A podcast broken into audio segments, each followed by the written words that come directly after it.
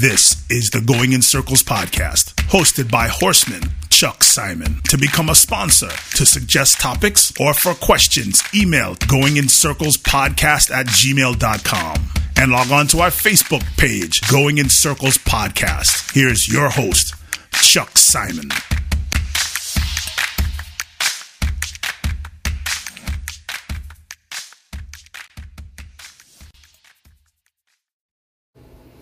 It's Monday. Welcome to Going in Circles. We're going to call this show Big Monday after the famous college basketball Monday night uh, on ESPN doubleheader that uh, went by the wayside years ago.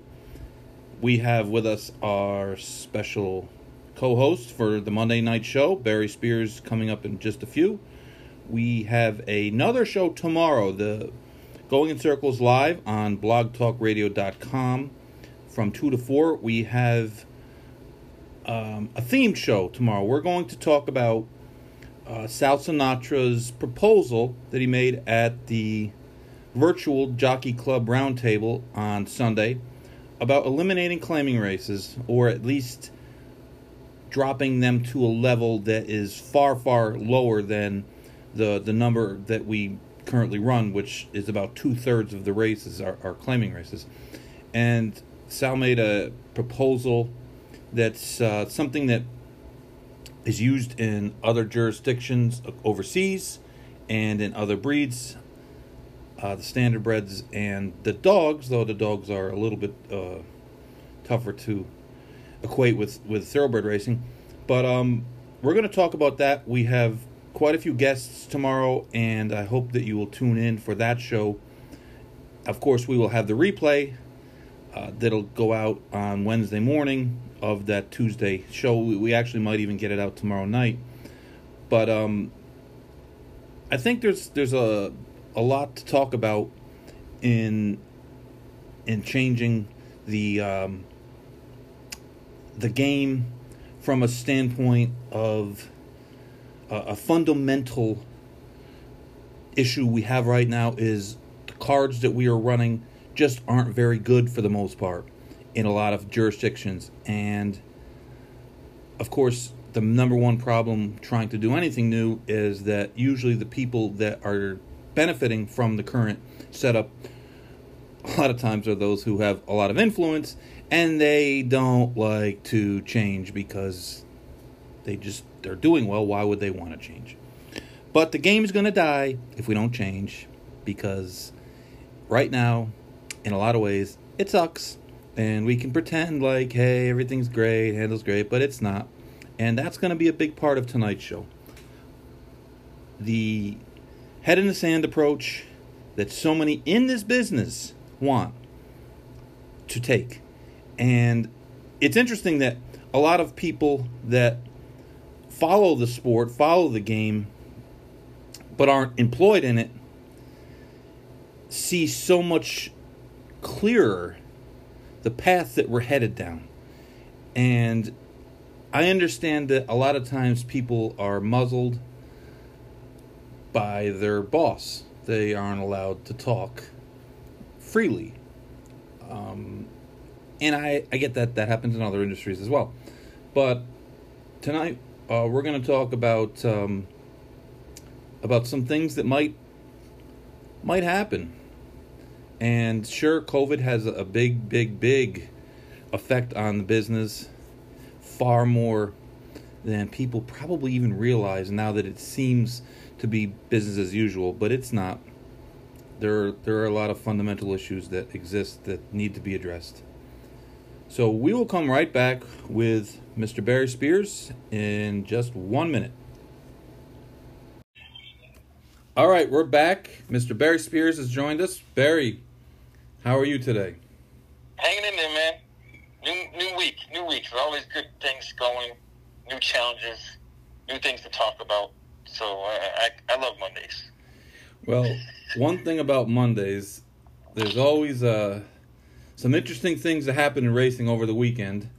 Um, and it seems lately as though uh, there's more than enough topics as there seemed like uh, every week we have a, a new uh, a new best race ever. Uh, we have a new uh, issue to deal with. We have a new proclamation. It's uh, this week doesn't seem to be any different. We have uh, we had an Alabama, which would serve to be the final Kentucky Oaks prep, and going into it, I, I know a lot of people were looking to poke holes in uh, Ken McPeek's horse and uh, Swiss um, Swiss Swiss skydiver, and uh, she kind of poked holes in the in the, the, the poking hole theory. She just uh, dominated that field and and and won uh, pretty much in a canter.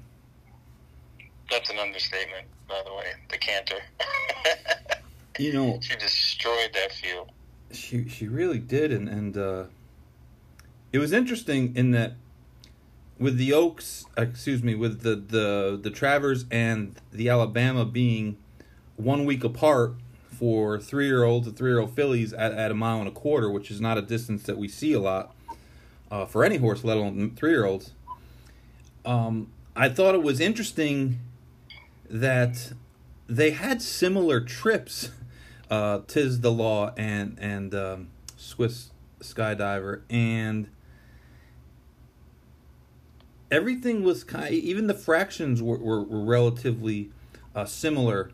Um, maybe a, a, little bit a tick slower, and I, I, believe the track was probably a tick slower this Saturday compared to last Saturday. But um, when she accelerated, kind of similar to what Tiz the Law did, uh, kind of just left the rest of the field in, in, in the dust, and and um, Tyler Gaffalione took a, a, pretty hard hold of her the last sixteenth yeah. of a mile, um, and the time, the final time was was not great. Uh, I know she got a 102 Beyer, and that probably plays more to the the the, the relatively uh, slow track. It seemed like we were dealing with their slower track than we were dealing with last week, but um, it was a it was an impressive performance that has, of course, people saying, "Well, maybe she should run in the Derby." Oof, yeah. They, I mean, I, have heard a lot of that. I mean, I've seen it obviously on Twitter all weekend. Um, you know, as for the race itself, it didn't look, you know, at least visually, didn't look like anybody was running behind her. Um, I, you know, it, it may be one of those situations where you get that optical illusion where, you know, she was definitely best. Nobody was beating her by any means. But it really didn't look like any of the other horses ran. It, it looked like they were running on a record player, and that you know those two things combined um, may make that that performance, in my opinion, look better than it really was.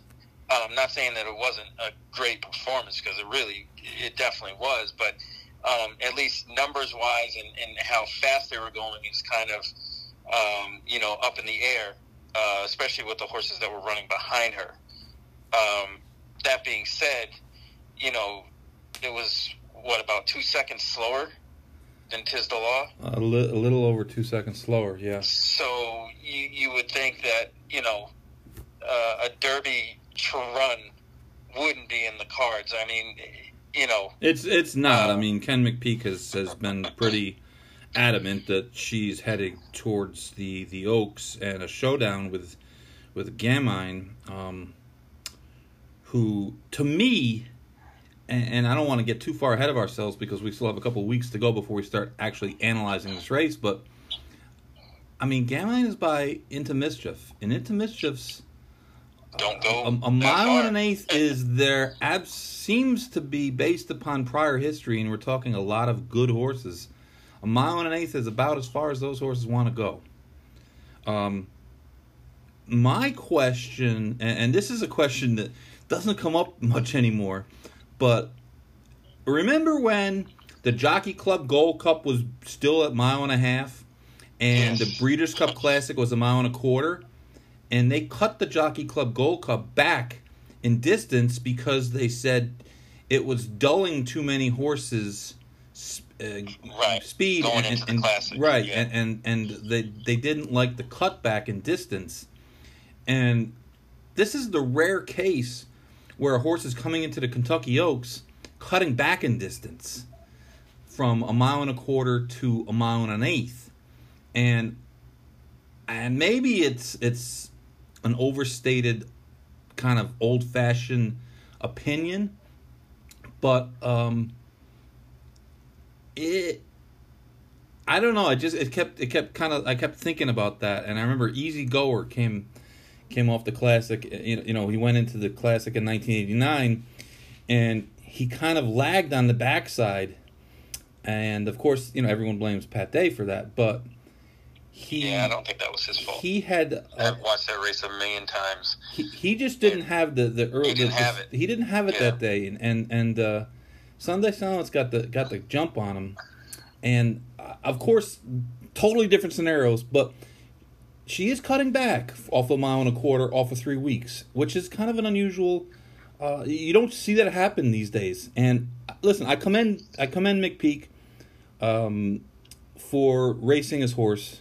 He's brought her everywhere. He's he's done great. I mean, the filly's done nothing but good. Peter Callahan's a, is, a, is a good guy owns her, and he- he's a guy that deserves success. He's he's uh, you know been in the game forever, and and uh, he's done well. But this is uh, clearly his best horse, and um, I mean, if the other filly, if Baffert's filly wasn't in this race. She would be a, a, a, a huge favorite. She would be a, a, a huge, huge favorite in here.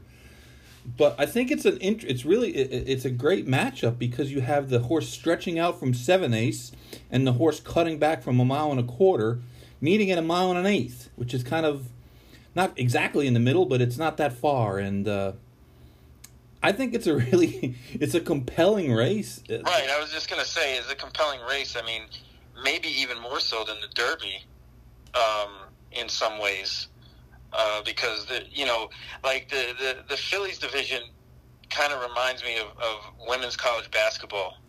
You know, where you got one or two teams that are really head and shoulders above everybody else, and then underneath those two, you kind of have everybody else, and they're they're beating up on each other. and They're pretty much the same, and that's kind of what it is this year. You have Gamine that's that's definitely a, a star, and then now you have Swiss Skydiver on the other side. Um, you know, it'd be nice to see them hook up and go head to head, um, especially in a in, in a stretch duel type situation. But you know, you know, we can only hope. But um, you know, as far as on the other side with the uh, with the Derby, you have Art Collector, and then you have Law. I mean, but it, just feels like Law has has a, an upper hand just because he's been everywhere and done everything, and, and, and the horse has just been in phenomenal form for a long time. Um, you know, good, bad, or otherwise, you know, that- you know that remains to be seen on Derby Day, but you know, you, you have to kind of give him the nod, you know, above everybody else at this point. You know, it's funny that people want to try to find something wrong, but outside of his one race at Churchill Downs, which was clearly not his best race uh, in, on his on his card, there's it's hard to really come up with a um, a knock. I mean, he's already won at the distance, eased up. The distance is not an issue, and that and that's always a question for a lot of horses going into the Derby you know, it's a September Derby. It's not a May Derby, so the horses are a little more mature and and uh, they're a little more grown up. But he can go a mile and a quarter. There's no question about that. Oh, he's he's done it. Uh, we're guessing Art Collector can do it. We're guessing Honor AP should be better at a mile and a quarter. Uh, Honor AP did work before the races uh, Yeah, I saw in that. Del Mar, and, and it was a good work. And um, but he's a good horse. He's supposed to work. Right, good. he's supposed to and work especially with and, a, and with people, a, with a jockey out there right that. before the races. It, it, you know, Yeah. if he didn't work in in fifty nine and four or whatever he worked in, Something's wrong. I, I would Right, worry some- about it. But um, he, you know, there's a lot of question marks, and the the truth is, and people hate to hear this, but it's true, and, and everyone knows it. The Kentucky Oaks is probably more of a realistic, normal horse race than the Kentucky Derby, in that there's going to be six or seven horses for running them, and it's just the way it is. And they're going to be out there, and they're going to wind up 13th, pulling up, and then we won't see him for a year, and everybody's oh. But the the Oaks is, is, is, a more truly run race most years.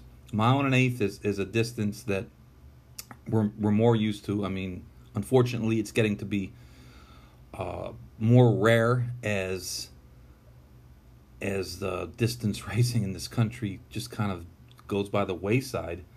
The overnight races, it, it's so hard to get anything to go going long. But um, uh, uh, turf, of course, but outside of the turf, and I, I don't know exactly what the field makeup is going to be for the Oaks, but I can't imagine there's a lot of people.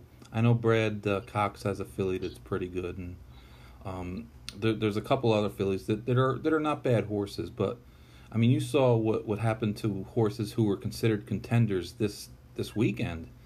Spice they, is nice, they, for example. Right, they, they just got spit blown, out the bit. They just the got they just got just... blown away, and it's um, it's going to be um, um, it, it's going to be an interesting two days. Uh, hopefully, hopefully, hopefully, everything goes okay. The the main horses make it there. There's no issues. Hopefully, the weather is, decent. I tell you, the first week of September in Kentucky can be scorching hot. Hot. Hot. It's not fall there. It is hot in Kentucky in the summertime. And September 6th or 7th or whatever it is is going to be hot.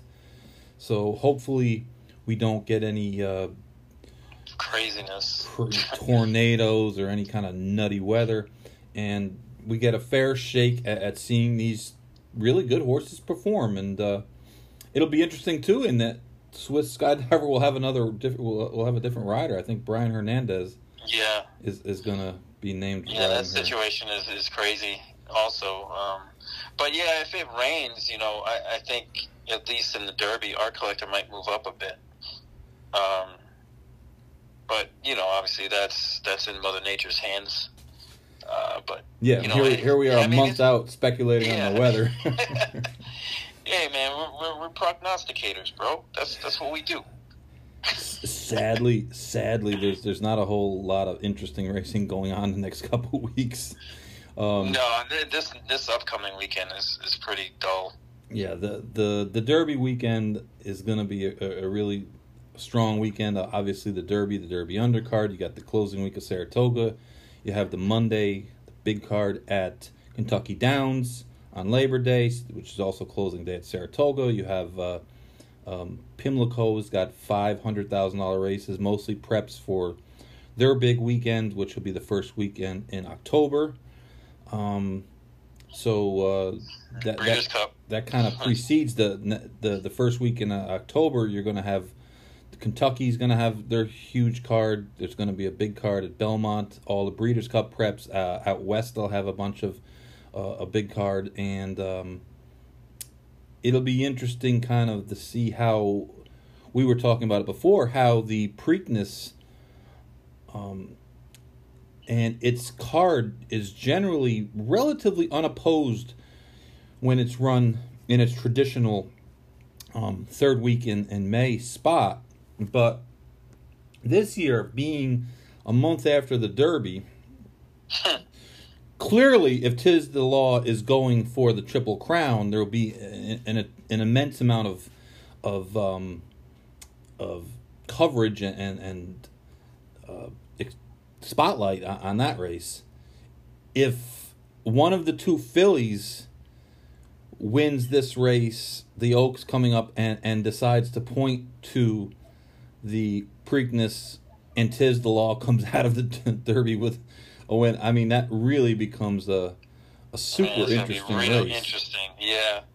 But yeah. the problem is is that like we we talked before we came on about a lot of people in this business and inside the industry, people that work in the business, people that own, train, um, work at the tracks or whatever capacity. This is one of the few businesses I've ever seen that people absolutely do not want to hear bad news. And the people that tell the truth sometimes, the reality, are are criticized for saying that. And I see trainers complaining at certain tracks that they're not running more races, that the purses aren't high enough, that they're not running enough stakes, that they're not doing this and that. And I don't think people realize how how tenuous our, our position is in a lot of places. I can say this about Gulfstream Park and about Tampa Bay Downs. In the grand scheme, uh, Tampa Bay has gotten zero money from slot slots. Uh, they get yeah. a pittance yeah, from the cards. Uh, Gulfstream does not really get very much money. The Gulfstream Casino is not very big. It doesn't generate a lot of money. Calder uh, is likewise is not a is not a real powerful strong casino. We, we get a a decent amount of purse money there, but but not enough to make it. Uh, listen, we don't want to lose it, and it'll hurt if we do. And there's a whole bunch of lawsuits and things going on still um, involving that. But the one thing that the Florida tracks have going for them is that a great deal of their purse uh, money is still derived from, from good old fashioned handle and not from alternate sources. And we're seeing at a lot of these places, uh, the Finger Lakes was very, very late to open up, and, and they have a very short schedule. Um, places like uh, Delaware, some of the harness tracks, that they're barely open, and they they depend so much on alternate sources. When those alternate sources dry up a little bit, like like what's happened during this COVID shutdown, the fact that there's not a whole hell of a lot of money bet on the races starts to really hurt. And place like Parx, where they get 90% of their money from somewhere other than the betting dollar. And they had their chance. They were getting a tons and tons and tons of money. They could have worked on the takeout. They could have tried to make their betting product uh, a, a more attractive they're a year-round track essentially in a major metropolitan area, and the handle is not nearly what it should be. And part of that, I mean, part of that, a huge reason is because of the takeout situation in the state of Pennsylvania. And in a lot of ways, we've squandered the money that we got there. And the harness guys, uh, uh listen, in Pennsylvania, they're in the same boat. Yep. Pocono Downs, it's hard to win a race there. The horses there are tough. They go fast. But nobody bets. It's all it's all money coming from alternate sources. And now that those alternate sources are are, are, are hurting and state governments are hurting. Isn't it Mohegan Sun Pocono? Mohegan Sun Pocono, yep. Um, I mean that that says it all. and uh, and I and I understand. Listen, from the racing from from just the racing people itself, the guys riding the races, trying to get the, they're not in charge of going to the government and changing rules. They're not in charge of that. that those aren't the people we're, we're we're pointing a finger at. We're pointing a finger at, at, at the higher ups. And I think thoroughbred racing, especially, has been very much um, it's a sport that's had its head in the sand for a long, long, long time. And people keep thinking that it's just going to keep going on.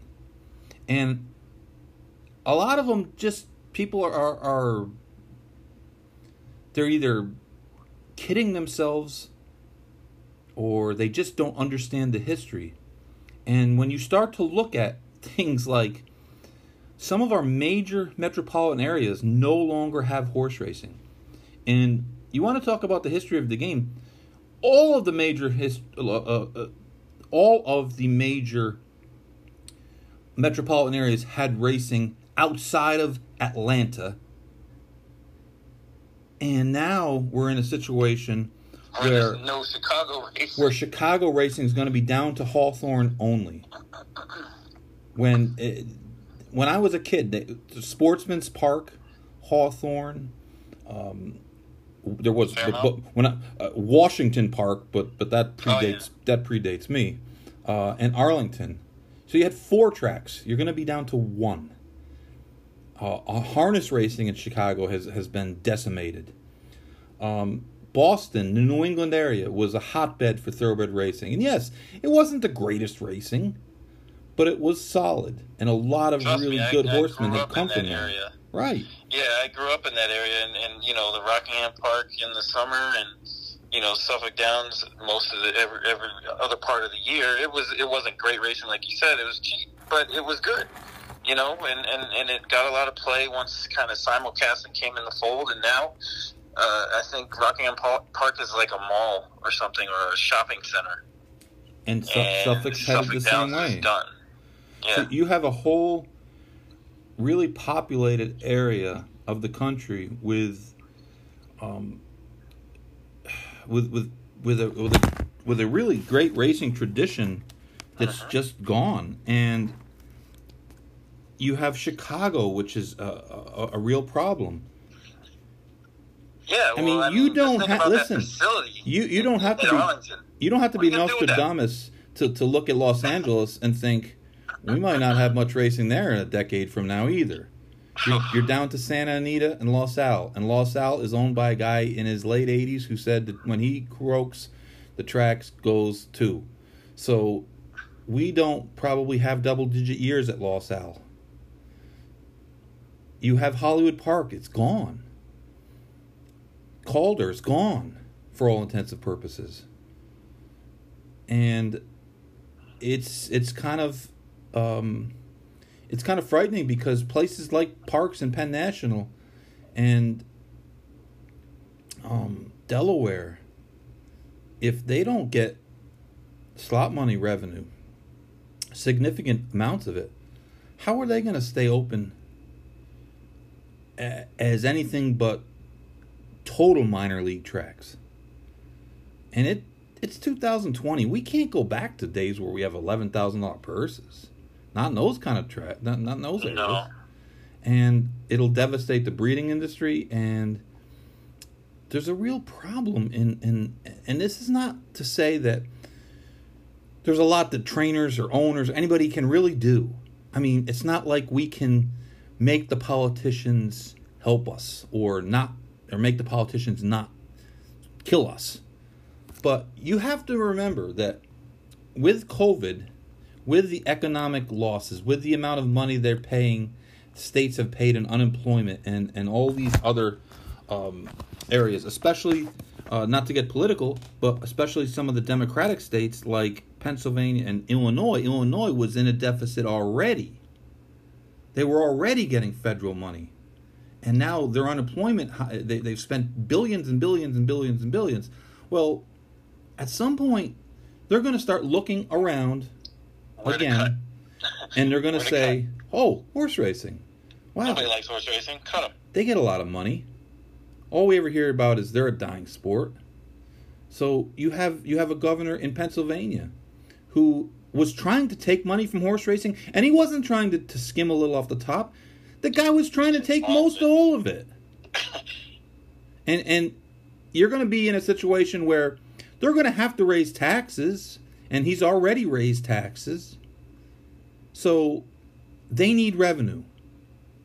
And we might feel safe because, oh, well, the law says that we get this amount and this amount and this amount. But guess what? Laws change. And how are we going to go to the governor's mansion or, or the legislature in any of these states and say, hey, you, you need to, to keep giving us X amount.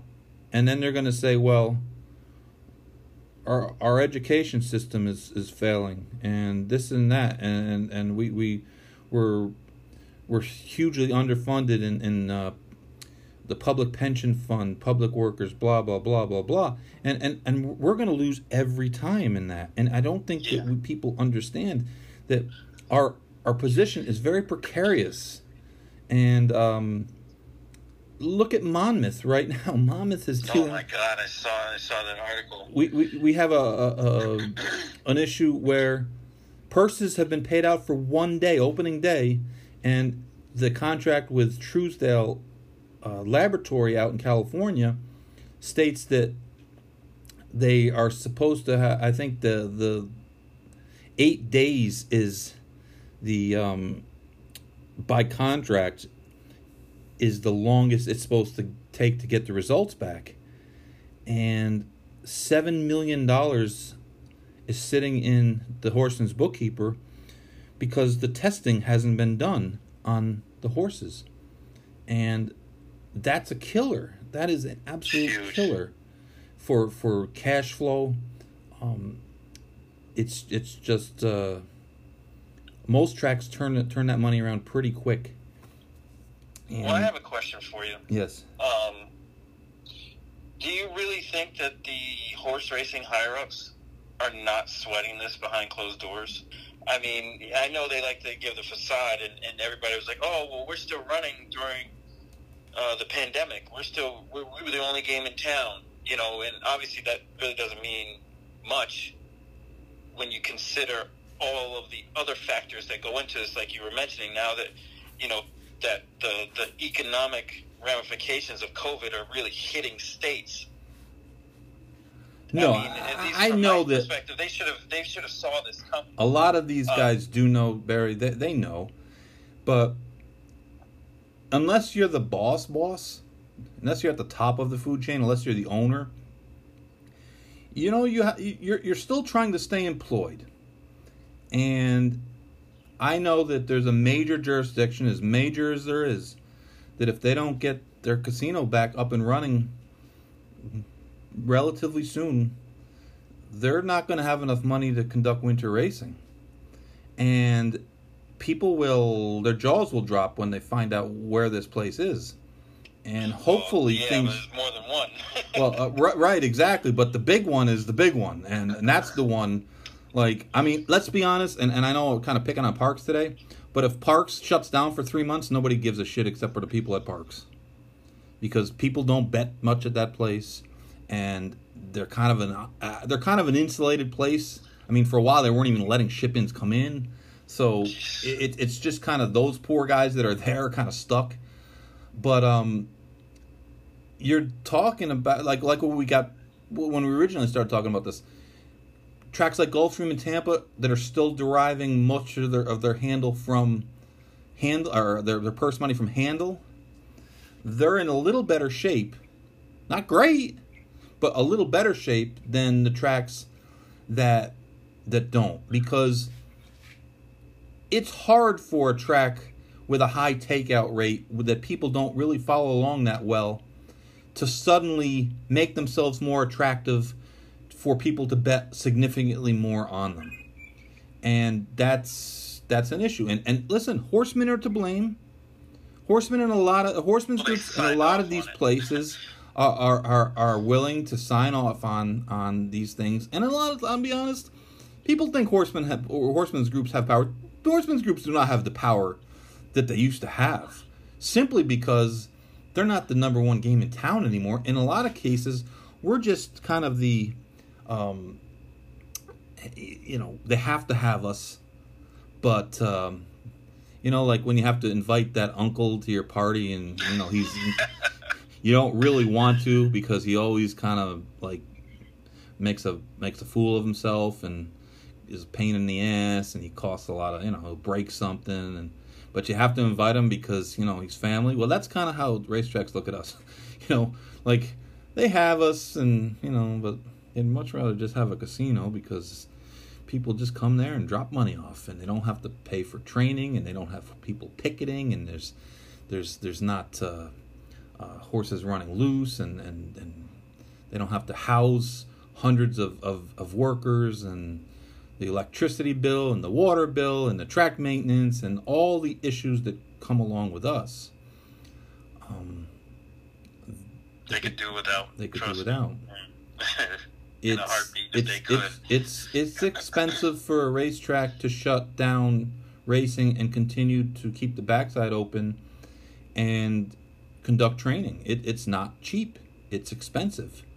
Um, Well, in my head, you know, I, I just imagine some CFO, you know, kind of looking at these things and going to somebody at the top and saying, "Hey, look, there there's something wrong here. We got to do something about this because this is not sustainable. And you know, obviously, you know, on the outside looking in, we hear the numbers. The handle numbers are great this year as compared to last year, are the same. And but there there's an inherent problem here that, like you said, people are just not wanting to address or afraid of what the ramifications are of putting this out there or or doing something about it. I, I, I don't know, and it's really kind of uh, frustrating and confusing that nothing's been done. I mean, they're still going about it like, hey, there's nothing, nothing to see here. We're, we're just going to keep pumping our, our handle numbers and say, hey, we, we did a lot on this day and we did a lot on this weekend as if there isn't anything wrong. And that's, that's kind of alarming because I would think – people in those kind of positions would have the wherewithal to, to understand the whole problem and then kind of work their way into fixing it. And now it's at a point where it's it's almost at an emergency level when these when these tracks are being rumored to be shutting down at the at the before the end of the year. I mean that's a huge problem, and and I haven't heard anything but you address it. Some people on Twitter, and that's about it. That's scary. I get that you don't want to be the purveyor of doom if you own a, a, racetrack, if you run a racetrack, because, you know, any business you want to try to accent the positives and and kind of, you know, downplay the negatives. Understandable, but racing has done a terrible job over the years of planning, of any sort of long term planning. The only organization in racing that seems to be really good at planning is Churchill Downs, and all their plans include shutting tracks down. so um, that's the thing is that you you lose confidence in some of the players, and some of the things are beyond our control, and some of the things, you know, you can't just come out and say things. Um, in certain situations because you know what you might be doing something because the politicians want you to do it. And listen, there's been cases when I ran horses and races that looked stupid. And a lot of times it was because the owner wanted to run and I just couldn't talk him out of it and I didn't have a, a, a backup option. So, you know what we did? We bit the bullet, we ran in the race. Well, when the guy in the racing form says, you know, wow, his horse looks wildly overmatched, I don't call him up and say, yeah, but the owner made me do it. You know what you do? You say, yep, you're right. We were a little bit overmatched, and that's the way it goes. And I think sometimes, especially when you're dealing with the state and health uh, people that can shut you down, you don't exactly want to throw the onus on them right away. You don't want to say, we'd love to be open, but these jerks won't let us open because you know they're worried about this and that. So I, I know sometimes there's a, a delicate balance, but but like I said, racing is is such a fragmented, um, a fragmented business in so many ways, and I, I, I keep going back to a guy. A guy made a, a statement to me, and a really smart guy, and he's not really part of the industry, but he's he's a big better, and and his comment was, he goes, tracks are so short sighted in that they see other tracks as their competition. They're battling against other tracks for the same piece of pie. Meanwhile, sports betting looms, casinos loom, all these things come and and as they grow and they get more um, ingrained in people's consciousness and they do more for their players and they they they come up with more and, and listen sports a lot of the sports betting, uh, the, the casinos that have sports betting, the their bookmaker the the books are egregiously bad when it comes to dealing with guys that actually win. They want to at the drop of a hat they'll throw guys out because they're beating them. And we've heard a lot of stories about this and, and of course they want to cover those things up. So it's not like it's all perfect, but the normal guy, the regular guy, the weekend guy, right now, a lot of those guys they look at what happens in these jackpot pools where these places, um, these uh, kind of mysterious, nebulous computer program players seem like they hit a far too high a percentage um, of these jackpot wagers, and they start to feel like suckers. And when they see the odds change in race, they start to feel like suckers. And when the stewards make indefensible decisions, they start to feel like suckers. And they say to themselves, well, you know what? The NBA playoffs are starting. Hmm. I can bet. I can I can bet first quarter scores. I can bet individual player scores. I can bet versus this guy versus that guy. Maybe I'll watch that game. It's two and a half hours. You know, it's funny you say that because a few weeks ago, um, FanDuel just gave everybody ten bucks. I never played it before, and I was inclined to try it, and I had fun. I, I bet uh, it was basically just NBA games. I won. I doubled my money, and I was definitely playing it again. Um, you know, I don't know how many people did that out of that ten dollars that they gave pretty much anybody with a with an account.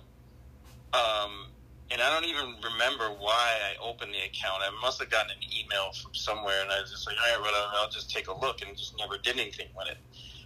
But I was talking to somebody, and I was like, you know what? I, I can't remember where I, there was a time where I just, you know, went to a racetrack or playing on an ADW where the track has given me anything, any money. No, they, they have a lot. There's a lot of sign up programs. There's a lot of things. But that doesn't if, do if, anything if, for guys like us. Right, right. Play so, all the time. So like, what, you if know. you if you if you join them when you're new, they'll give you something to, to get you in. But like you said, once you're in, they said, "Oh well, you know, we got this guy. He's gonna he's hooked, he's hooked anyways." So, and listen, we can say the, the the interesting thing and kind of the sad thing is that racetracks are far more enlightened these days to gamblers than they used to be, and that's not saying they're doing a good job. Uh, most of them do, you know, a barely passable job, but they're they're much better about it than they used to be, and a lot of it. I mean, I keep posting these old programs on Facebook, and and um, I think that's one of the things that, that if you run a track, you should be forced to look at and saying this is what we this is this is what I'm talking about when I complain about our cards. When I look at a card at Saratoga, and you don't have a, a field bigger than seven or eight, when you have six and five horse uh, allowance races and maiden races. This is what I'm complaining about. And I get it. There's issues this year, and there's COVID, and there's not as many guys coming, but there's always excuses. Every year there's excuses. When the when the Diana has twelve nominations and seven of them are Chad Brown and four of them are Chris Clement, then like that's not COVID. That's nothing to do with COVID. But we we we we, we tend to want to wish it away. Oh, well, you're just jealous. No, I'm not jealous. I don't want to train good horses. I don't want to train any horses. I don't need that kind of pressure. I don't need that kind of shit in my life. I'm not saying that. I say this as a person who understands the game at every single level. I've been everywhere in this business. I've had really good horses. I've had really crappy horses. I bought thousand dollar horses. I bought two, three hundred thousand dollar horses. I've been overseas, both east and west. I've bred horses. I've I've sold horses at auction. I've worked in the racing office. I've done almost everything there is to do, and, and I love the sport and I love the game. And sometimes you have to to to, to fix something. You've got to admit it's like a twelve step program. The first step, you got to admit that you're powerless over the over the problem. And racing, we're almost powerless when you have a stake like Saturday or Friday uh, at Saratoga, and I understand it's going to be the COVID, this and that. 18 horses nominated to a two-year-old uh, stake on the turf going five ace, and 13 are Wesley Ward's. And I understand Wesley Ward's really good at two-year-olds, and he focuses on them, and he's got he's got to have 300 horses, at least 300 horses. But what are we going to do when when he's got 13 out of 18 nominated? He's got three out of the six. Well, then, you know that that's it's a stake. He can scratch two, and then we're gonna have a four horse race. And then what? What if someone else actually physically does actually get sick or, or, or you know grabs a quarter or something? So all of a sudden you're looking at a two three horse stake. That's Saratoga. You mean to tell me it, it, it's a problem? And people want to say, well, the, the best thing is when I hear, pre- oh, well, it's free market. No, it's not. It's not a free market. Free market has to do with government regulation. Right. No, the government doesn't regulate our backside. The government doesn't say, well, you can only have 50 stalls or 100 stalls or 600 stalls or this or that. That's us. That's that's what, what that's what we do. And you can complain all you want about um well, owners should be able to send their horses to whoever they want. You're right; they should be able to send them to whoever we want. But the Yankees can't have a 75 man roster because they have a a, a 50 million dollar uh, a year TV contract, local TV contract, and and uh, the Milwaukee Brewers can only have a 25 man roster because they only have a four million dollar local TV contract. But in horse racing, we let that happen. And then we then and then the best is we say how great the guys are with 75 Pat him on the back Yeah. every day. You know, some of these guys, they're supposed to win at 25 or 30%. Why wouldn't they win at 25 or 30? Oh, well, they must be. What? Yeah, they're doing something. They're running better horses most of the time. Not everybody's out there with uh, some kind of go go juice. And I'm not naive enough to think that there aren't. But, like, some of the stuff, like.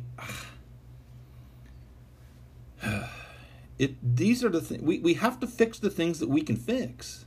Right, exactly. What you control, you can you can fix fix what you have in your control, and then you know you can kind of work on that other stuff. I, I've said this for 15 years, Barry. The product is getting worse.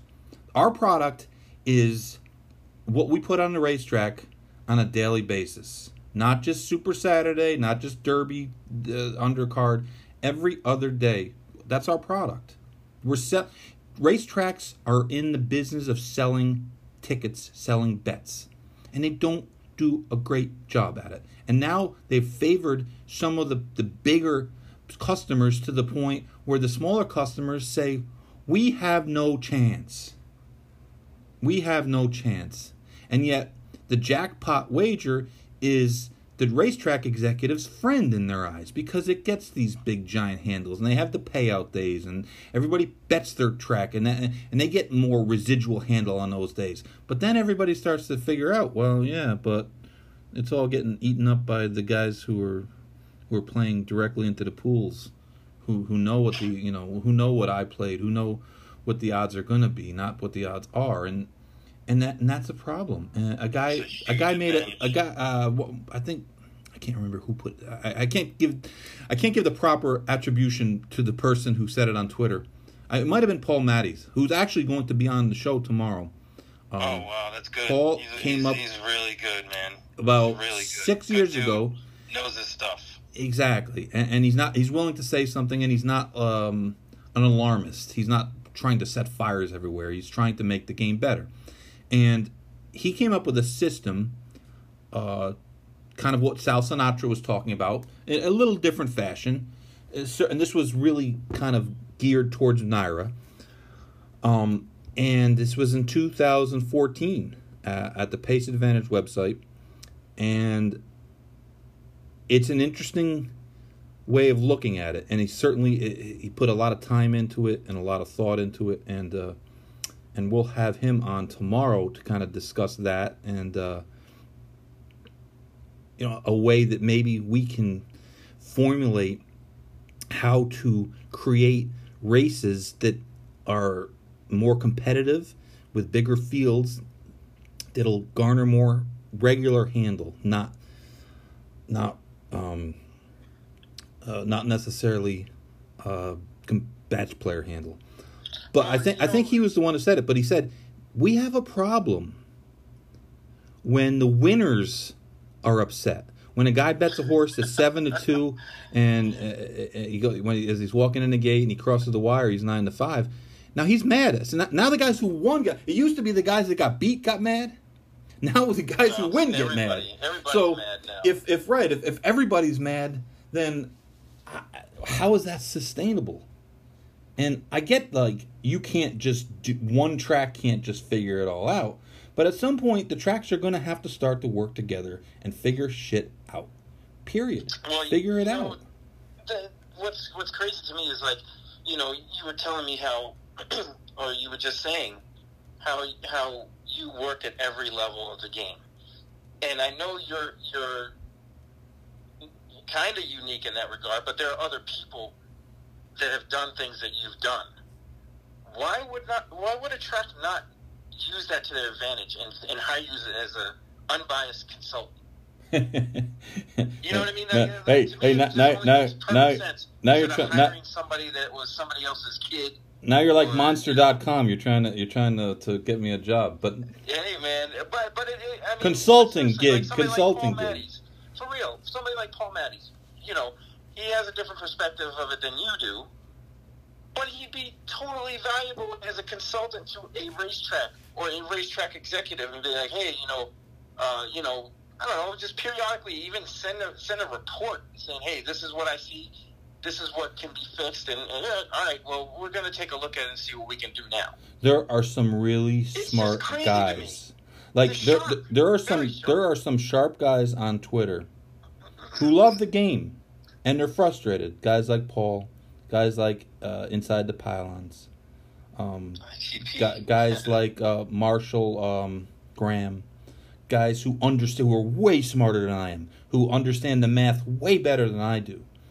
And I listen to them and I and I, I hear what they said. And sometimes, a lot of times, I'm telling you, when you first hear what some of the things they say, you say to yourself, "Eh, these guys are just kind of they're just kind of grouchy guys." And and then you start to understand. You, you start to take what they have to heart, and you start to look. And I was always a defender of horsemen because horsemen are, I mean, let's face it, the general view of horsemen over the years has not been favorable. It's been kind of uh, hucksters or hillbillies or sharpies or, you know, and, and that's a lot of that comes from movie portrayals and a lot of it comes from the, the reality.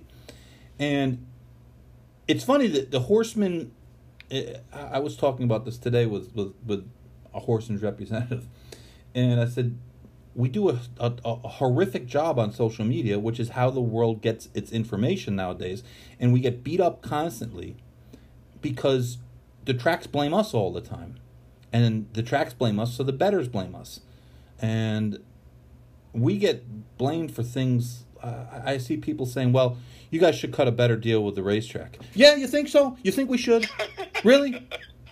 So let me ask you a question. When I was in Kentucky years ago and we tried to get a lawyer to go sit in on negotiations, sit in, not even, not even, he was an observer on our side. And Churchill Downs wouldn't come to the table. They walked out. And Churchill Downs is sending guys who went to Princeton and Yale, and we're sending guys who who uh, who, who went to uh, uh, you know North Louisville High. What do you, who, do you think's going to win in those kind of things? Now now now they've got um, not just Churchill, uh, all the tracks. Now, now they've gotten uh, other businesses and, and, and other interests, and, and we're not the, you know, we're, we're not their 50-50 partner anymore on, on, on things. So now we've lost our leverage in, in that way. And to think that we can just go in there and say, well, this is what we want. Well, what, what are we going to do? Strike? yeah, that'll go over big. 90% of the guys can't. They can't. That's why guys in New York, uh, uh, excuse me, New Jersey are dying right now because they haven't been able to get purse money for five weeks, and they're dying because it comes off of a couple months of not being able to get much purse money. No one's getting paid. Everybody's. We don't have any leverage. That's the that's the point. We don't have any leverage. If you're a big better and you bet a, a big ticket and you bet a significant amount of money on a, on a weekly or monthly basis, you got more power than the horsemen. Maybe you don't have more power than Bob Baffert, who they all seem to like, you know, uh, he kind of gets his way no matter where he wants, and Chad Brown, and, you know, these guys kind of, they get their way because they're the biggest fish. But in general, what, what, what really, what leverage do we have? What leverage do we have?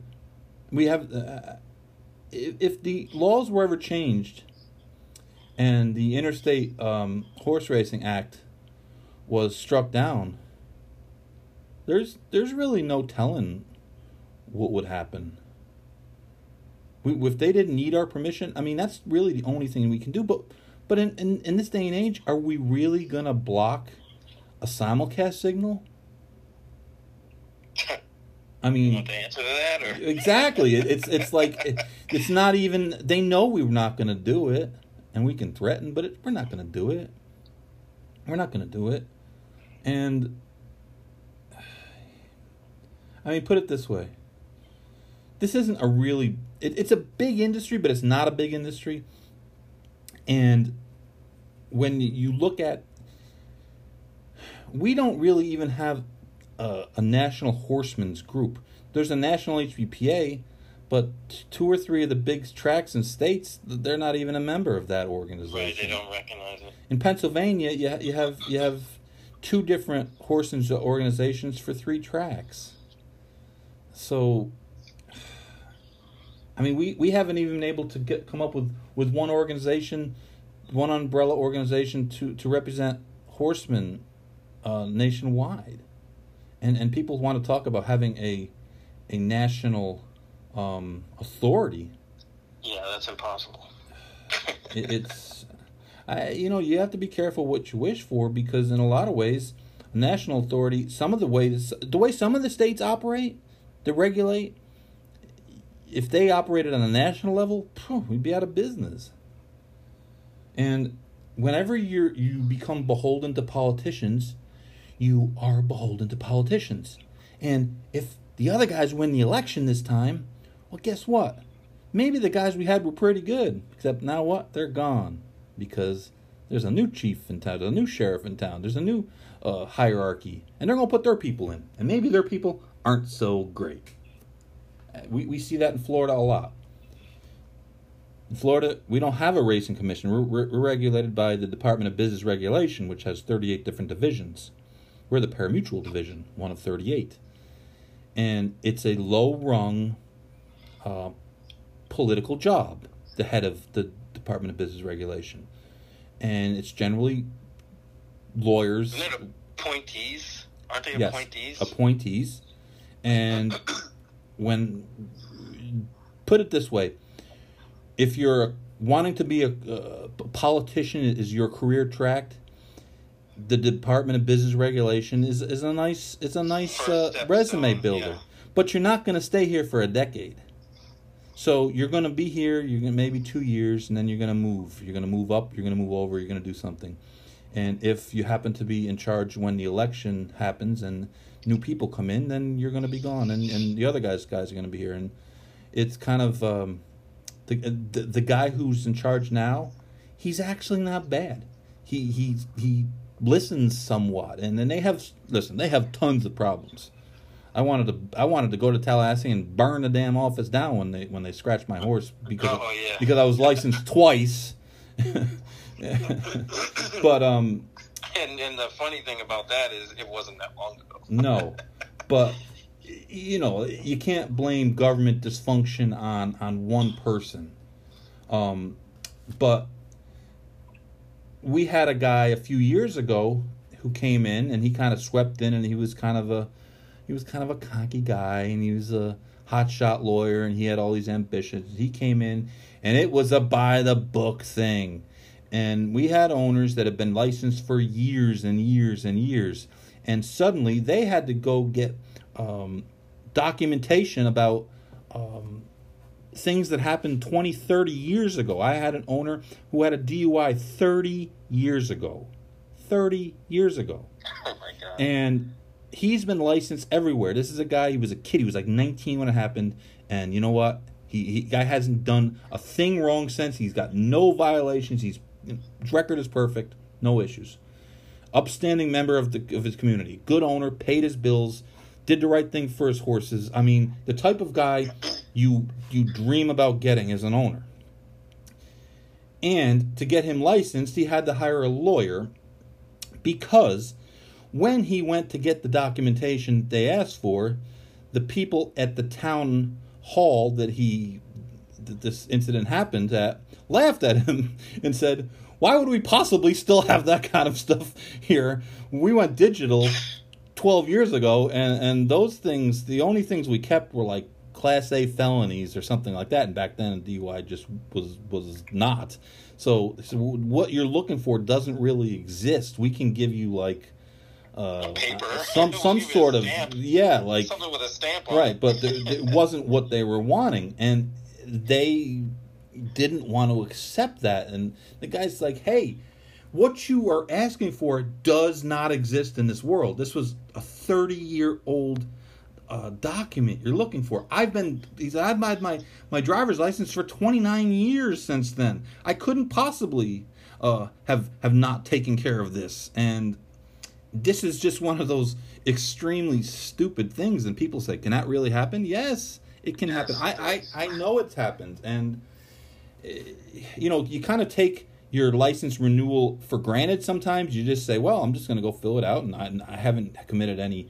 Uh, I haven't been arrested since I was last licensed. I haven't got suspended or anything. So I, this should be an open and shut thing. I should bring the the um, the check in, fill out the paperwork, and, and sign it, and, and we should be good to go. And uh, well, you know, you know what happened to me. The, I wasn't good to go, even though I they had taken my money and they had taken my application. They decided that uh, I, I was uh, undue risk, and um, you know, it's I don't want to rehash that whole thing, but it was just a a great example of how um, when racing people lose control of, of, of racing things, we you, know, you lose control. Right, everybody suffers. and, I mean, um, it, it's it's a shame because the people that are running it have no idea how anything works. They're just like, oh, well, this says this, and they're looking at books and procedures and things like that. When it's it's more than that. It's, it's a real world example, and, and and people that know are in the business understand. At least get somebody that knows the business to at least hang around. well, one of the But funny that's not how it works. You know, one of the funny things you always hear about, well, racing is, you know, racing can't regulate itself. I said, when has racing ever had to regulate itself? Racing doesn't, most of the regulatory bodies that regulate racing uh, don't really have a, racing doesn't have a whole lot of jurisdiction over them. Those are politically appointed people most places.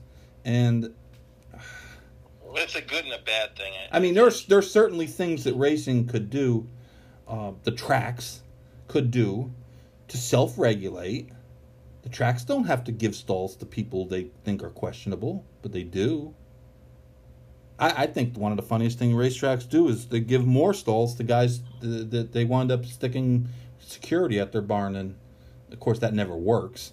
But uh, my question is if you feel that you need to put security at someone's barn, why are you giving them more Why are you letting them in? No, Right. not, not, more, not just letting in. Why are you giving them more stalls?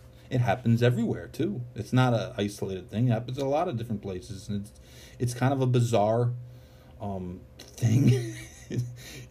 you know, you, you say, well, if the guy's questionable, why are you letting him expand at your expense? Because if you're right and he really is questionable, isn't it a bigger hit if he goes down? Too big to fail. Simple math, man. Simple, Simple math. math. Barry, uh, we're actually going to have a, an advertisement soon, so we're practicing having breaks. Okay. So we're going to have a little break. Yes, we we actually have um, a couple of things coming up pretty soon, and we've kind of tried not to. We tried to get established a little bit, and um, you know, get get our numbers up there, and uh, I'm not going to just take anybody. That's for sure. It's going to be it's going to be a product or a service that, that I believe in, and, and people that uh, that I, I think are, are worthwhile being partners with. But uh, we will take a short break, and we'll be back in one minute.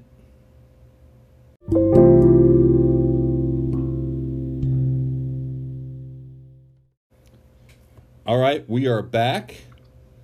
Mr. Barry Spears is still with us. Our our Monday co-host, the the Big Monday. It's it's a Big Monday program now. Remember they used to have the, the Big East had the first game and the the uh, the Big Twelve had the had the second game. Oh yeah, ESPN back in the day.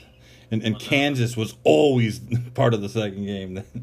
Because Kansas was the only one any good at that point in the Big 12. the Big Ten. What was it? Uh, the Big Eight? The Big Eight. Yeah. Oh, man. The Big Eight. I'm showing my age. Yep. I, I remember when it was the Pac Eight. Pac Eight. Yeah. Oh, Lord. yeah, things are a lot different. It's, it's, uh, you know, we, we talked about this briefly last week, but college football, which there seems to be still some life left in a couple conferences, but um, college football being postponed would be um, would be a big boon, I think, to racing, in that that's a major competitor for a gambling dollar, and this is strictly.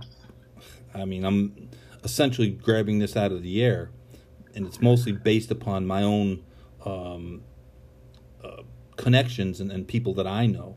But I think that the the crossover between football bettors and horse racing is far greater than most other sports. Yeah, that that makes sense. I mean, I don't know a whole lot of guys that bet a lot on baseball. Um, or even basketball. I only know a couple of guys that bet much on basketball, and bo- and most of the time they lose. Well, fantasy basketball like FanDuel, that that's insane. That's but that, cool. that's that's a new that's It's kind of a though. that's kind of a new. Uh, I mean, it's not brand new, but I'm talking 20, 25 years of of. Uh, oh, just straight up betting. yeah, you know, uh, it, it seemed like a lot of spreads and all the um, a lot of the guys I knew from the track when I was a kid, uh, they were either bookmakers or they they were familiar with bookmakers, and uh, you know football season was was the big uh, was was the big season, but um that that would be a major hole in, in on Saturday afternoons, which is racing's biggest day. Uh, I don't know if the NFL would shift some games to Saturday. I mean, I guess it's possible, but um, uh, it's uh, you know everything is kind of up in the air. But um, it would be Yeah, uh, college, college football looks looks bleak. I, I know. I, I was reading that uh, North Carolina, University of North Carolina, like cancel classes. They're, they're doing all virtual. Yeah, they they tried, and and it, it's just you know college sports are different than pro sports, and Much different. you know the guys. Uh, I get a lot of times that we we look at them as kind of like like minor leagues for pro sports, but five percent of college football players go on and become pros for more than a tryout camp. It's it's it's a hugely small number. So the vast majority of those guys um, are not going to go ahead and be pro football players, and there are no other real leagues. It's not like basketball where there's a million leagues overseas, and you can find. Uh, I mean, sp- you personally uh, played overseas, and uh, I mean, there, there's leagues in China, there's leagues in the Middle East, there's leagues in France, and the, the, the Italian and the Spanish leagues are, are really good. Uh, Yeah, a friend of mine. funny enough, I went to high school with. He went to a you know kind of ordinary D three school. Um, played over in Greece in like a third division team, and he was playing with high school kids, and they were paying him, yeah, that's and he had to basically kind of work his way up, right. which was kind of you know strange at the time. You know when when I figured you know when he was telling me this, but I mean like you said, there's there's a million basketball leagues out there. There's so many ways you could play uh, basketball if you if you you're pretty decent. Yeah, and, there's Um, coaching opportunities, there's scouting the opportunities. Canadian football. You got Canadian football. I don't know what's the deal with XFL that The Rock bought it. I don't know what the hell is going to go with that. And you know, NFL you know what's funny is I watched some of those games and actually was semi entertained by them. And The Rock buying it is just like the greatest kind of. I mean, it's it's funny. It's kind of got overlooked, but but coming off of Ballers, you know, where he buys a team and then It- it it's was like, ballers in real life. yeah, it's it's like uh, life imitates art, and and uh, I- don't know. I mean, it's so crazy to think that that uh, that that I, I- you know.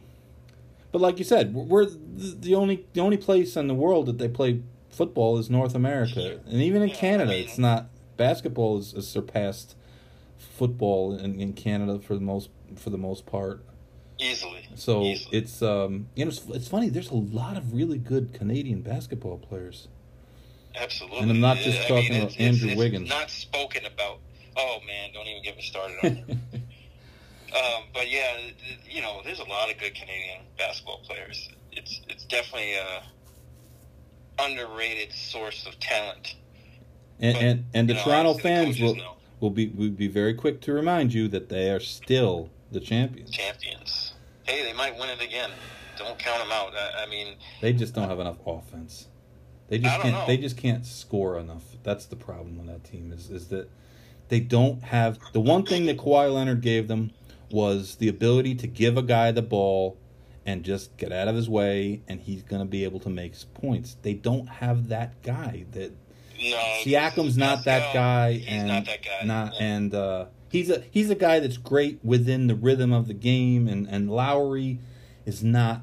I mean, he's he's a he's, a jump shooter. He's a small in- guy. In pressure games, he's awful. it it just is. Uh, the, you know, that's the one thing they really lack. That that go to guy. That the guy. You know this.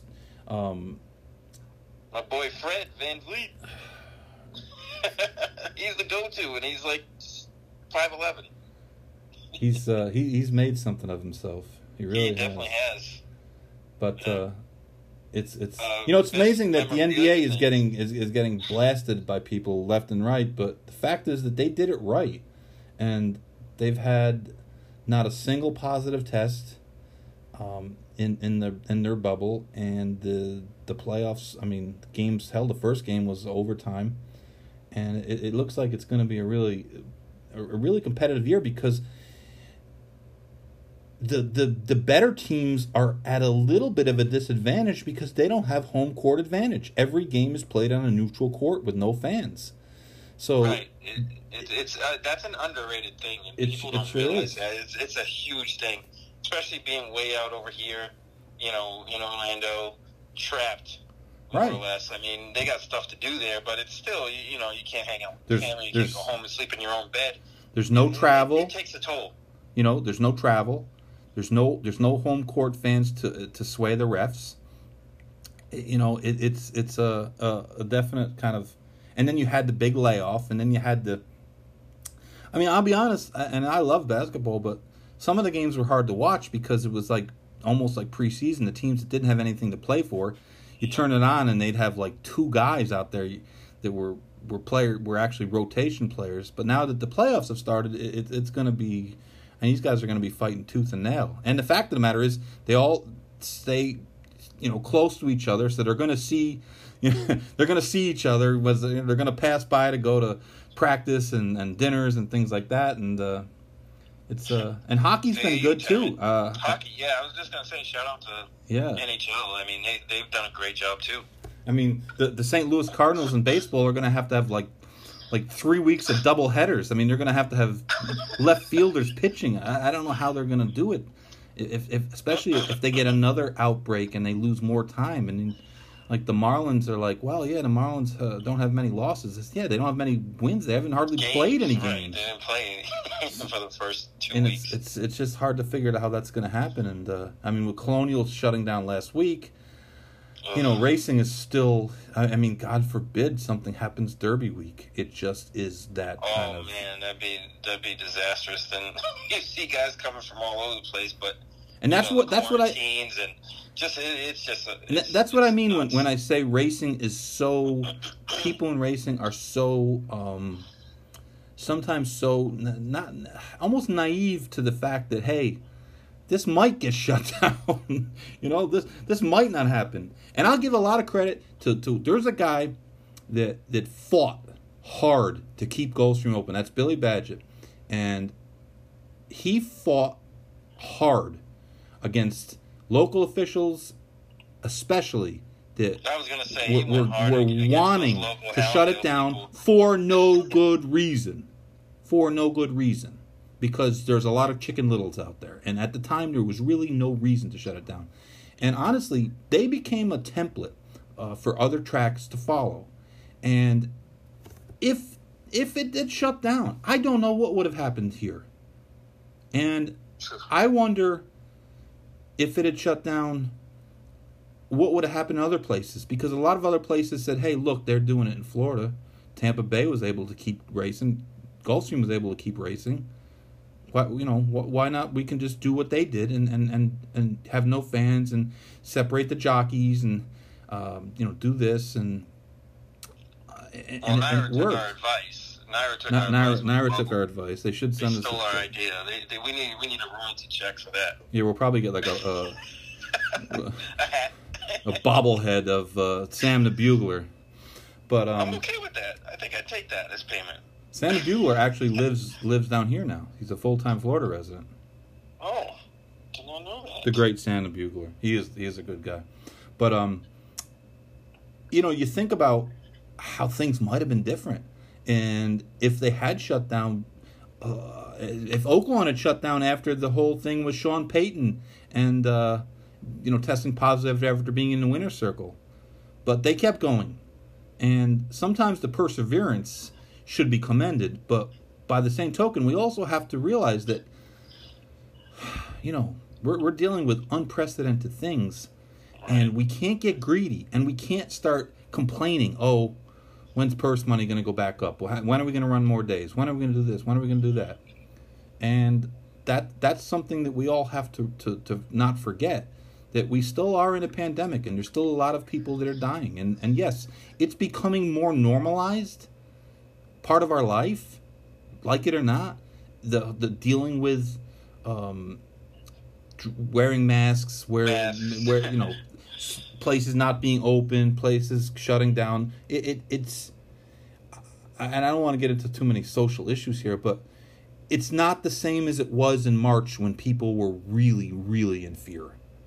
When there was like they weren't sure what was going to happen. And like in Florida where I live, because you, you live in a little different area than, than uh-huh. Florida than I do, but here, it's business as usual. It's normal. You go places and there's lots of people out. And most of them have masks on, but a lot of them don't. And it's easy for us in racing, uh, especially down here, because we never stopped. Training never stopped. We missed one day of racing. One day. And the purses here actually went up because the handle was so strong for a while.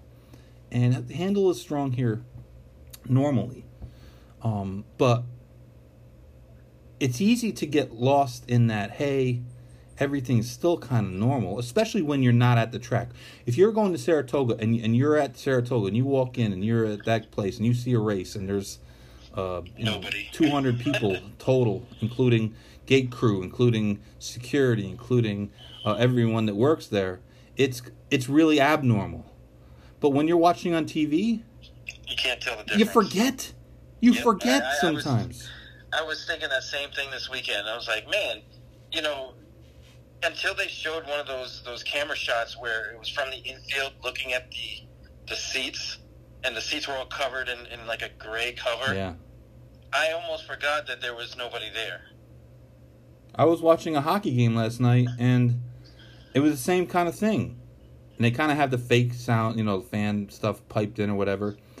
And then when they when they go to the corners and then you can see, like you said, the coverings over the seats, then it looks weird. But when they're playing and they're going up and down and it, the focus is just on the, the, ice, it doesn't really look that different, and it doesn't no, sound it doesn't playing. sound that I mean, different. It's, it's, it's the game, right? And I think that a lot of times in, in horse racing, we get lulled into thinking that everything's okay and, and, and everything's not quite okay yet. And, and i think that's something that we have to come to terms with. And uh, i don't know what's going to happen in the wintertime. I don't know. And no one no one really does. And we don't know if this thing is going to get worse all of a sudden or better. I mean, Man, I it, it, the fact is, it's really it, it's almost impossible to find accurate information because everything is so politicalized. It's, it's everything is just you know it, it's it's everything we hear is massaged to some point. So the, the idea that we can actually f- try to figure out are we doing better? Are we doing worse? I, I don't even know. I don't even know anymore. And and I, you know what? I, honestly, I just stopped trying to think about it because there's nothing I can do about it except you know you you take care of yourself, you protect yourself, you do what you you know what you can, and um, that that's all any of us can really do. But it's it's racing is is in a, a predicament where um, there's a lot of guys on the backside that are are on thinner ice than they usually are, and a lot of them are on thin ice to start with. Right. Yeah. I mean, it's just a, a tiptoe uh, high wire act, you know, and it just made it worse. Like they threw a piano on their back. and if and if some tracks have to shut down, some circuits have to shut down, where do people go? Where do we go? And and that's that's that's a question that's it's not going to be easy to answer, and uh, and that's why things like what Sal proposed about having some rated races or having some handicap races of some sort, uh, of doing things a little different to try to make the product better. And that that's why those are important because those are things that we control. We don't have to go to the state government and ask, "Hey, we want to change our condition book." We don't have to ask permission to do that. There's no regulations that we have to, to follow or, or go through. We can we can change things, but people have to have an open mind about it. And again, the problem is not usually the people on the lower end of the scale because they don't feel like they have much say anyways. They're going to go along with what happens. It's the guys that are really doing well. They're going to say, "Well, I don't want to change. I'm doing really well. Why do I want to change?" And sometimes you have to say, "You know what? We don't care." It's it's either going to be for the good of the game or it's going to be to the detriment of the game. And sometimes what's good for individuals isn't good for the whole sport as a whole. I mean, it's so plainly obvious to people that can take a step back. It's so plainly obvious to people that aren't um, th- that are following it but don't draw a paycheck from it, don't aren't, aren't, aren't making money from it. Right. Yeah. They can see it so easily, and and sometimes it's frustrating for me trying to explain to people that are in it why this is going to this this could be a good idea. And you try to tell people, "Hey, you're a medium-sized guy. Aren't you sick of running horses that are worth 12.5 for 12.5 and having the guy over there who's got four barns take a horse that's been running for 30 and running for 12.5 and he goes off 3 to 5 and you can't beat him and then he, he might claim your horse and then take your horse and, and, and you know run him back for 8 and you say, "Well, yeah, I'll claim him back for 8." But maybe three or four other guys will try to claim back for eight. Right. And then you'll ha- you'll ha- then, then you'll have then you'll have an empty stall for six weeks or eight weeks. And maybe two other guys are doing the same thing, and and then once you claim for eight, what are you going to do? You got to move them back up. So you're moving them up, and and the other guy's moving. He's got another horse to move down, and it, it's it's just uh. Things have to be leveled out somewhat. There has to be a better um, distribution of horses. If we don't do that, all the other crap we do doesn't matter. It doesn't matter. Because we're going to wind up running more and more four and five horse fields. They're just not that interesting. No, They're not, not even a little bit. not even a little bit. They're just it's just it's just bad business and to think that the game is just going to naturally kind of go back it's not it's not. And when I look, like I said before, when I look at that Saratoga program from a Thursday 20, 25 years ago, and I see a race, the last race is a $100,000 claimer with a 12 horse field going a mile and an eighth. And they run the test on a Thursday, and it's a 10 horse field, and Lady Secret's making her 11th start of the year. And when I see uh, maiden races have 14 two year olds, and I see New York bred maidens have 14 or split with 14, 12 and 2 alsos, when they didn't have to have six turf races a day. And I have nothing against turf racing, but there's days when a turf dominant card gets taken off the, because of weather, and they just become abysmal. Oh, those are the worst. Right, and and, and I get it. It's Especially nature, and and, it's and awful. people like turf racing. It's no, there's no doubt. Uh, I mean, turf racing is is great. It's here to stay, and, but there are downsides to it as well. And and that's the thing is is trying to come up with new ideas to get a better product on the on the track is is what it will save the sport. It's it's not going to make the people who are currently using the sit- the system to their advantage, but h- how long until we, we say you know we have to take a stand against those people? And that that's the thing is um, a lot of guys like me they they left. They didn't they they didn't keep fighting. They they walked away because they figured they're never gonna they're never gonna get they're never gonna get help. And that's that's one of the um that's one of the things that we have to change. That that's something we can fix. It's something we can fix. We can't have one trainer who's got 300 two-year-olds. We can't have one trainer ha- has has 80% of the nominations for a stake race. Then you know what? Don't run the stake race. Don't run it. Cancel it. You have to do something. And we're getting to the point where where the difference isn't we're not cutting back from six days of racing a week to five days of racing a week some places we're cutting back from three to two Right, and it's it's almost to the point where it's uh, you know you got to make a change before the change makes you change or forces you to change. You know, you don't want to be forced into a change that you, you didn't really want to go because that's forcing the the path.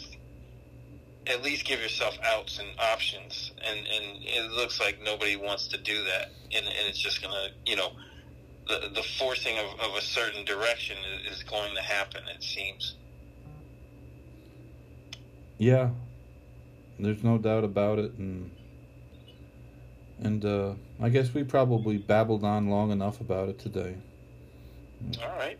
but um we're gonna we're gonna have that show tomorrow i, I have a trainer from overseas that's going to give her idea um give give her uh, her view of, of of the handicap system that they have over in Europe and the differences between uh, countries and the negatives and positives as she sees them. Of course, it's a little bit of a different style racing, but it's it's still good to get um, an actual opinion from someone who lives it, who who deals with it, as opposed to hearing the opinion of someone from here who really doesn't really know what's going on there, but says, "Oh, it's from Europe, it must be better," which is something that's happened in our business a lot. Well, oh, it's the, the, the you know the Europeans do it, and it's like, well, yeah, uh, not exactly. People sometimes believe that European horses run every week, and they they all uh, you know they're all sound, they never bleed, and they're all great, and everybody's happy, and they all train and in in through forests, and and uh, everybody goes has a pint, and uh, you know they're all everybody holds hands and sings kumbaya. It's it's not like that. It's not like that. It was. Yeah, it's. Uh, I I was at the Newmarket sale, the racing age sale in October a couple years, and I saw a lot of horses that were really, really, really sore that had just run, like, you know, uh, mountaineer sore. You know, not like. Oh uh, boy. yeah, horses with big shins, horses that that didn't look all that great. That John Gosden doesn't train every single horse in Europe. They're not all. Aidan O'Brien doesn't have 900 horses, though it seems like it sometimes. There's a lot of other racing that we don't see, that we don't pay much attention to. But most of that second level racing is, is not that dissimilar to our second level racing, and the problems of their trainers and their owners, uh, purse money is, is really not very good over there. Yeah, I'm definitely and- interested in hearing what she has to say on that. and uh, she she um she worked over here for years. She worked for me for a while. Um, Ilka Gansera is her name. Um, she's married and her husband's got a French last name, and I'm not going to butcher it. But uh, Ilka's really uh, uh, a sharp a sharp person. Uh, she she's um, she got a vet. Uh, she's a veterinarian. She went to uh, vet school, and uh, I don't know about her career choice of becoming a trainer instead of becoming a vet, but but she has her own yard over in um, in Newmarket, and um, she's got a you know medium sized stable, and she does pretty good. Um, and she's got some definitely uh, u- unique uh, views of, of certain things, and uh, I, I I've been meaning to have her on, and um, it just uh, with the handicap system Good timing. talking about it, it just seemed like a good time because there are some. th- Listen, I, this isn't like, oh yeah, we'll put this in and everything will be great. It it'll be difficult to implement. It's not going to be easy. The truth is, a track like Gulfstream in the summer might be easier to do it than somewhere else because there's not a lot of other options from here. You know, if you want another option, you got to put your horse on a, tr- on a on a truck, and you're about 18 hours away from the next closest track. So this might be a, a spot where some of those kind of concepts would work a little, you know, would could be implemented a little easier. But but um, I mean, thinking out of the box, it's it's something that we have to do because um, if we just continue to do the same thing over and over again and just say, hey, oh, this was really, handle was really great, you know, this week, but then next week it's not so great, and we just kind of ignore that. Um, you know, that that's, uh, that's racing in a nutshell, but that's, uh, that's why we're here to, to point out all the errors of people's ways. yes, indeed. So, so thank you for your time as usual. Big Monday, we're making it a a big day, a big night, Hell yeah. That's what we do. Big Monday. big and Monday. it brings back memories. It sure does. When college basketball was college basketball. Send it in, Jerome. That, that's what Big Monday will always mean to me. That was the last good play Sean Miller made. Well, paying Ayton wasn't that bad. The worst thing he could have did. Yeah, I know. You just, you know. Paying guys in general isn't the worst thing. Would- hey, yeah. It's just frowned upon Pa- by pa- a certain pa- entity. paying people for like you know paying people a pittance for making you millions you know it's uh How uh, dare they? i just wish you would have paid him to stay another year Yeah, I don't think he had enough money for that.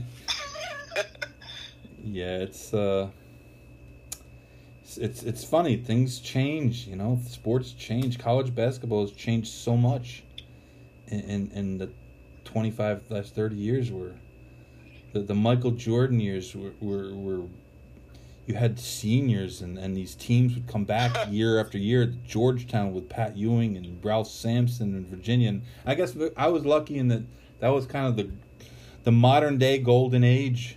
Um, or the big east and I, I mean we were you know we were brought up uh, in the east so in the, we, i lived in new york so i mean this was like uh, our guys walter berry the truth right. My And, father, uh, my father was a referee in the Big East. yeah pearl washington i probably cursed at your father more than once Many times, I'm sure. what are you blind but you know what's funny about that is I have I have a few friends that are NBA scouts, and the way they view it is anybody that stays up to their senior year, there's probably some flaws in their game. yeah no doubt about it you know, and, and it's it's absurd. There- But there's a- there's a, uh, right now. there's there's an NBA executive, a really highly ranking NBA executive that, that used to be related to me before I got divorced. And I had a conversation with him one time about this, and he said, Listen, I asked him if he would ever consider going back to college, and he's like, Are you nuts? College is the worst. He goes, You spend so little time on basketball. There's all these restrictions. All you do is recruit. you got to go lie to 16 year olds. He goes, It's just, it's a nightmare and and, and uh, you know we talked about a lot of different things and he said listen i would rather have a guy be one and done and, and come in and, and get our coaching learn to be a pro get get in shape he goes college guys aren't in shape he goes they're not in shape they're not in Not like NBA no I know that. he said they don't allow them to practice enough and you know you're in college and you know, thing you're you're only allowed to you know practice and play so much, so the rest of the time isn't usually spent on schoolwork and. Uh, you know the developmental stage of so many guys is so much stronger um, once they get professional coaching and and they're made they're doing it all the time full time and and uh, it kind of killed college basketball because there's just no continuity to it and and uh, I mean it used to be a guy like Zion Williamson would come into Duke and he'd be there two or three years so you'd see him as a freshman to be there two to three and, years. and you'd see him as a freshman, and then you'd see him, you know, you know what you had coming as a sophomore, and you'd see these guys develop and they would get better, and you knew the players, and the players played with each other too. I mean, that's another thing you see is that uh, so many of these teams' best players are freshmen, and you got three or four freshmen coming in from different teams, from different spots. A lot of them have been the guy, and now they have to get used to shooting the ball eleven times a game, not 29 times a game. Now they, have to learn to play off the ball. They have to learn they're not the biggest star. They're they have to learn that the coach is the star, not them. And and uh, it by the time these teams gel, a lot of times it's the it, it's the tournament. And and you know they they God forbid they get upset and three or four of them are off to off to the pros or or you know if they don't get drafted they wind up in Europe or somewhere and and and the next crop of freshmen come in it's, it's the same thing happens and it, it really is is uh it just it, it it really made my interest in college basketball kind of wane because a lot of the times you would watch the games and the, the, the we talk about the product in horse racing the product in college basketball suffered because you had all these guys who were freshmen and they were not they weren't a team yet. They were they're not allowed a lot of practice time. So you're watching them and they're sloppy and they're good players but they're not making need shots. time, right. and it's like you're watching the preseason except that it lasts until you know march. I was gonna say at least Valentine's Day. and the refs the refs are like you know they, they call so many fouls. It just gets to be where I, I don't hardly watch basketball college basketball anymore because i can't it's a foul shooting contest. And it, it's just uh it just sucks. And it's funny because you watch college football and the difference between college football and the nfl uh, visually isn't that big of a it's not that It's great not a huge lead. it's not that great It's not. and then you when you watch college basketball and you see these guys clanking up thirteen footers, Way different. and and then you see It's you totally see Dame Lillard shooting from half court, like confidently with no issues. It's a to- It's like man, these guys are playing a different game. Ain't even. It is. It's hardly totally the same different thing. game. And and it's really hurt college basketball. March Madness is still great, but it isn't as great as it was. And I don't want to sound like one of those old fogies, but it's not as great as it used to be. It just isn't. It just No. isn't. And uh, I mean, I remember the wars they had: Georgetown and St. John's and Syracuse, and then UConn got good, and and uh, Seton Hall was always kind of like, and just just in the Big East alone. And then you know you I had mean, I saw Seton Hall in the Final Four. I went to that one. Terry Terry Dehere. Yep. Yeah, I mean, and, and Andrew Gaze. yes, yeah, the one of the I original I Aussies, there. one of the first Aussies, Andrew Gaze. Seattle. It's it's uh, I mean, I, I still remember the the intensity, and you knew the guys, and they knew each other. You know, they played Yeah, with each other for, absolutely. for two or three years, and that's back when coaches. They could hold two a.m. practices if they wanted to. They were a little bit dictatorial. You know, they did whatever. Yeah, they were they were No like rules. dictators. They were like dictators, but it, it's gotten to be um it really it really is kind of it, it it's it's not that dissimilar to racing where it's a No. watered down product and it's not this it's not as good as it used to be and I don't know how to change it other than maybe try to just do some different things but I, I know what the problems are but it's just getting people to solve them and and you know the biggest problem college basketball has is the best players aren't aren't going to stay. They're No, not going to stay. won't. And now the NBA's no got incentive. they jacked up the G League and they're starting to give those guys you know half a million dollars. Even Sean Miller and maybe will come up with half a million to keep a guy. So you know what my problem with Sean Miller is? They choke every year. They have a good team. They have good teams. I mean, they play well, and then they get in the tournament, and all of a sudden, like after the second round, you're- It's like everybody's The legs they become uh, like they had, concrete. uh, Aaron Gordon, but that was that was pre Sean Miller, I think. No, he was there. Eric, he was, He was there when, when yeah. Aaron Gordon was there. Oh yeah. I mean, that team was really good. I don't know what happened there. They had uh, Nick Johnson. They had the kid that could shoot. Um, no, it was it was a college team that was built to win, and they didn't. And I know I'm crying, but you know, the people of Kentucky cry. They cry if you don't rank them number one. people in North Carolina cry over over uh, Joe Biden who coaches them. Not oh, not Joe Biden. Uh, what's his name? Uh, uh, Roy Roy uh, Williams, who's like Joe Biden. He doesn't seem like he knows where he's at anymore. Man, don't even get me started on him. I, I Your can't cousin, your cousin Dave Spears goes nuts during the Carolina games. I know. I, I, we were talking about He that. At the screams at the TV, "Call a timeout! They gotta get rid of this guy." I said, "Dave, he's in the Hall of Fame. He's like he's he's got like 17 national championships. I don't care. They gotta fire Yeah. him. They gotta bring somebody else in." Man, I'm, I, I feel him. I'm, I'm with him on that. And the craziest thing about college basketball is Jim Boeheim is still coaching, and he still looks exactly like he did 30 years ago. Seriously, that guy and Nicolas Cage, they've never aged. Never aged a day. Jim Boeheim looks the same. He's got a kid that plays for him. He's been there I since know. I was a little kid. I we, we went to basketball camp at Syracuse. Me and Dave and a couple of guys from Saratoga, and he he, he looked like he looked he looked then like he does now. He was there when Roosevelt Bouie was there. Oh boy. Jesus. I mean, think about that, and he's still there. Still there. Well, I know we kind of got off topic, and people will probably be like, "These morons talked about basketball," but We do it all. Hey, we we, we, drew a line between basketball and racing. You know, college right. basketball and racing have both declined in, in quality, and it's just you know, there's still superstars. So, I made a statement about Steve Asmussen's horse that won the maiden race at Saratoga yesterday, Mhm. and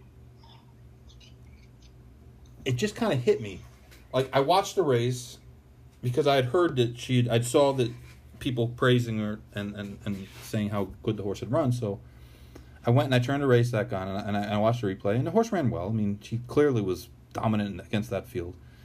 And then I started looking at the field, and and half the you know, the one horse went to the lead and totally stopped. Mott's horse like came to a walk. Uh, Dale Romans' horse never got out of a gallop the whole race.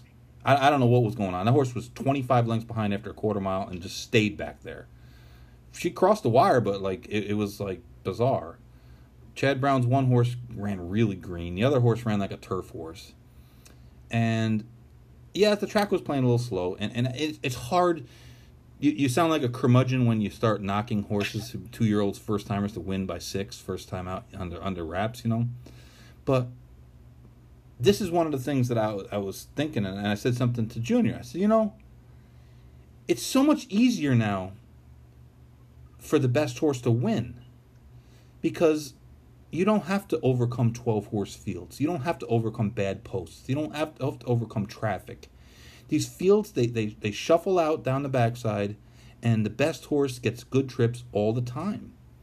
And you're, you're giving them um, the most talented horse is going to win when you give them a good trip and a good setup. They're going to win a lot more than they used to. And in the last five or six years, there's been more odds on uh, first timers than there was the, the first 40 years of my life. I remember Devil's Bag was like an international tip at Saratoga. Like every single person at Saratoga bet on Devil's Bag. And I think he went off like I think he went off like 9 to 5, 8 to 5. And it was a 12 horse field, and there was a couple horses in there people liked. But Devil's Bag everybody was like Devil's, but Woody's got a horse that's, uh, that's an absolute stone cold runner. And he was. Nowadays, it'd have been a six horse field because people, oh, I don't want to run with him. And he'd And, have been and, one and, to and he'd have been one to nine. it's true. It's true. We had a horse when I worked for Jerkens called Dixie Flag, and she could really run. She won the Acorn. She, she was a good horse. And she was the definition of flighty. Like, she was a horse that had a wire loose in her brain, and she would be fine. And next thing you know, she would like freak out. Like uh, Jimmy Jerkens wound up. I think she wound up. Um, uh, he was still working for the chief when we, we had her, and he went in her stall one day to tack her up or something. Next thing I know, I hear a whole bunch of yelling and screaming, and uh, she had like flipped over and, and landed on his knee, and he had to have like knee surgery. Um, but she was just uh, uh, like like just the definition of, of, of, of flighty, but she was fast, and we had her entered at Saratoga, and and it was one of those maiden races. Everybody liked their horse, and um, we scratched her because she she was coughing morning of the race, and I remember um, Alan said, "Chuck, call Mrs. Dupont, tell her not to come because uh, she would fly up for the race." And I called down there to her her uh, Too late. her place, and she had just left. They were she was taking the plane up, and uh, it, it tell you, pe- pe- she was like such a nice lady. Sometimes I don't think I don't think she knew who the hell I was, but she was really a nice lady, and uh, she they got there, and I was like, you know, um, she, the filly was coughing this morning, and, and Alan scratched her, and I tried to call, but we missed you, and oh well, that's okay, we you know, just do the best thing for the filly, blah blah blah. And so we were going to bet on this horse. John Luke's, I mean, who who was like.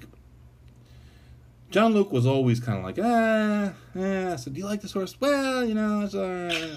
so he said, "This is the fastest filly I've been on in twenty years." This is before she ever ran. So, like, Samin wasn't the type to like pump horses up, and he really, really liked her. So, um, we had to scratch out of this 12 horse field. We were like 8 to 1 morning line. And who knows what she would have gone off, but it wouldn't have been odds on. So we get back down to Belmont, and um, there was a bunch of sick horses. The backside was full of sick horses. We, we go into a, a maiden race at Belmont. It's it's uh, carded with seven, two scratched, five horse field. We go off two to five. Oh man. she she wins 108 and four under wraps. Of course. Oh my gosh. I said, yeah, there goes our six eight to one, but uh, but that that was a rarity then. I mean, it took like uh half the horses on the Oh, backside getting sick Like- to like have that. It was such a, a, a something. Final destination. Yes, moment. it didn't happen. Now it happens so much, and and I'm like, you know, that filly's a nice filly. And I'm not saying she's not, and, and certainly she did everything right. She looked good, but man, she had a like.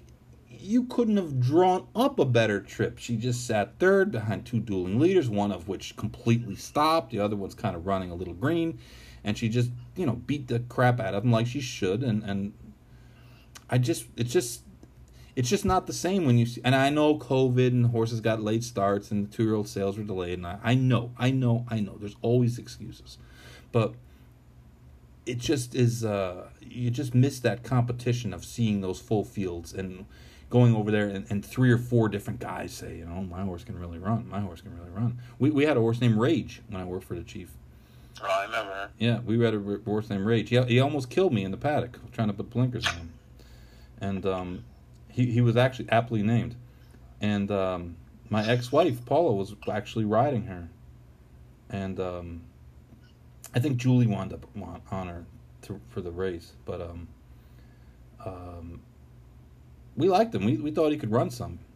And uh, we get in a race at Saratoga, and uh, we we just got beat for second, but the winner was uh, none other than Unbridled Song.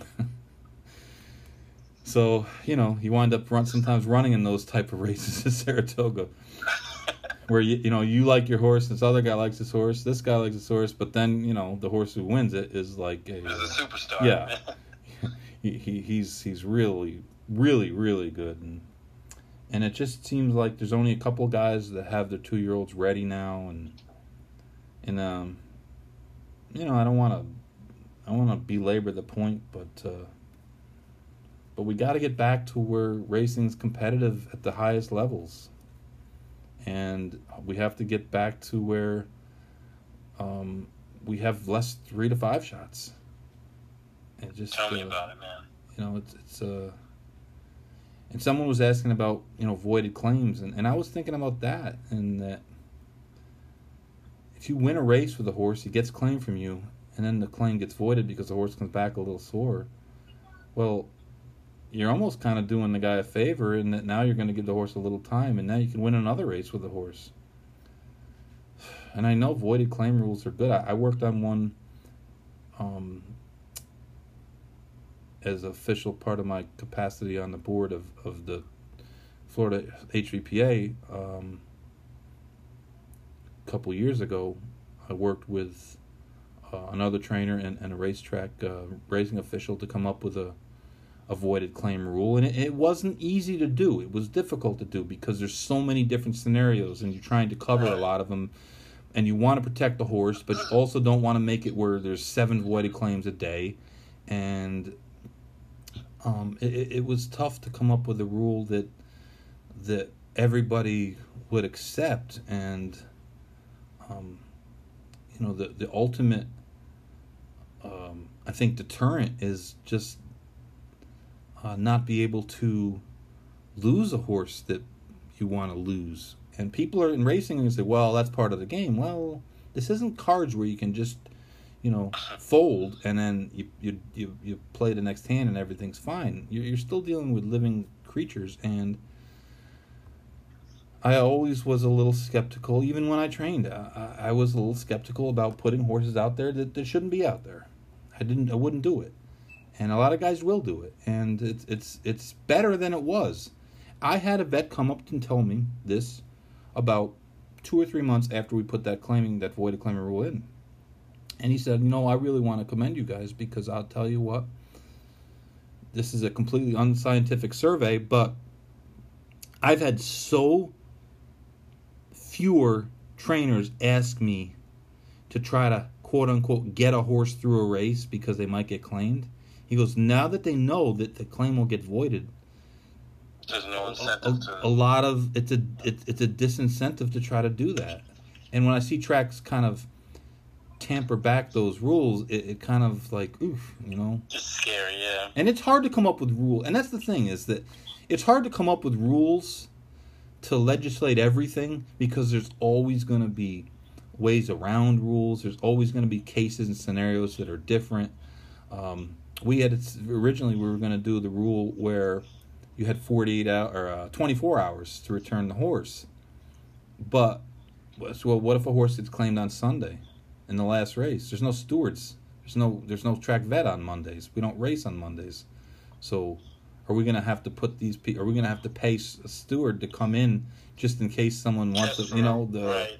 it, it, it, and it and it becomes uh, a, a logistic thing, and it becomes a. a you know, I mean, there there's there was certain um, things that sounded like great until then you started saying, well, uh, if you put a, a, six hour rule in, an eight hour rule, um, if you if you're in a the twelfth race, uh, you know you're gonna get the state vet to drive back out at eleven o'clock at night to look at your horse, yeah. and.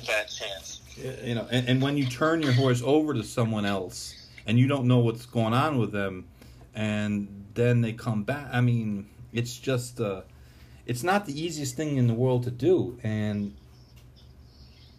and i think that the a, lot of the rules have helped somewhat but but um it's it's uh it's still we we have to always try to do better and um and, and it, like the green grotto thing it really got to me because i said hey what are these people doing? Like Where's, they shouldn't have took that entry. No, like where where's the upside to that? There's no upside, and and those are the things that we have to. We control that. We control that. There's no upside to those horses running. There's no upside to it. It's only downside. Only downside, and and that's the thing is is that like we can't control everything that happens in this world, and there's going to be horses are going to die, people are going to die because death is part of life but we have to mitigate it as much as possible where we have uh, you know to make it where it, it's it's almost out of our control where things have to be um, rarities they're they're tragedies but they're not things you see coming as opposed to a 10 year old horse off two and a half years with three bad works dropping down to a 20 claim. from the start. Right. Yeah. I mean, it it just it just screams like like why? Where where is the benefit to this? And and um, you know, there was a, a seemingly a, a good ending to that story. The horse has been retired. There's plenty of um, there was plenty of interest in, in having him go places that are going to be uh, soft landing spots for him, where he might be able to get another career and and and he's fortunate in that he is a horse that has a name attached to him. He won big races. He made a lot of money. So people do pay a lot more attention to those type of, of horses and, and they get a better chance. There's no doubt about that than some horse that that maybe was in a, a, a kind of a similar situation but doesn't have that um, stakes pedigree and, and doesn't have that uh, that background and and um, you know we got to we got to take care of those ones too. Well, this is like the Belmont Stakes of podcasts. But uh, we did touch on it quite a bit. yes, indeed. Well, Barry, it's a pleasure always to have your insight and input and uh, your uh, your perspective. And uh, I hope that the the rest of the week is as productive as as today's show has been. No, it definitely will be. Appreciate it, man. Always a pleasure to be on with you. Say hi to my little friend Breezy. Oh yeah, she's going nuts right now. Oh, I, I can only imagine. And and uh, and congratulations on becoming a a chef. Uh, hey, those ribs were pretty good, man. So you gotta you gotta make your way up to Daytona. Listen, I'll, Get some of this. uh, uh, uh, there's not a whole lot that gets me out of uh, the South Florida area, but ribs are one thing that I, I'll I'll travel for for sure. Well, I got you, man. Sounds good, Barry. Thank you, appreciate it. All right, take care. You got it. That was Mr. Barry Spears, and um, this show has kind of gone on forever. So we will wrap it up. Our uh, our Big Monday show, kind of fun to reminisce about when Big Monday meant something. We will be on live tomorrow from two to four, and obviously we'll have a, a replay of that podcast, and we are going to talk to uh, Paul Maddies, and we are going to talk to Ilka Gansera for sure. I have a couple other people I'm still trying to get on. Uh, like to get a racing secretary's view of of the changes and, and kind of the challenges to to to making wholesale changes that, that this would require, and um, uh, I'd also like to to get a couple other uh, kind of points of view because um, there's a lot of different ways of looking at it, and and and there's no one perfect system that I think that'll be say, all right, this is what we'll do, and it, it'll all fall into place. I, I think that it'll take a lot of input and, and uh, some trial and error, and but uh, it's certainly something that that uh, it doesn't hurt to talk about it. Well, uh, I've done a lot of talking tonight, so I want to thank you for listening. If you've got to this point, and uh, we will see you tomorrow night.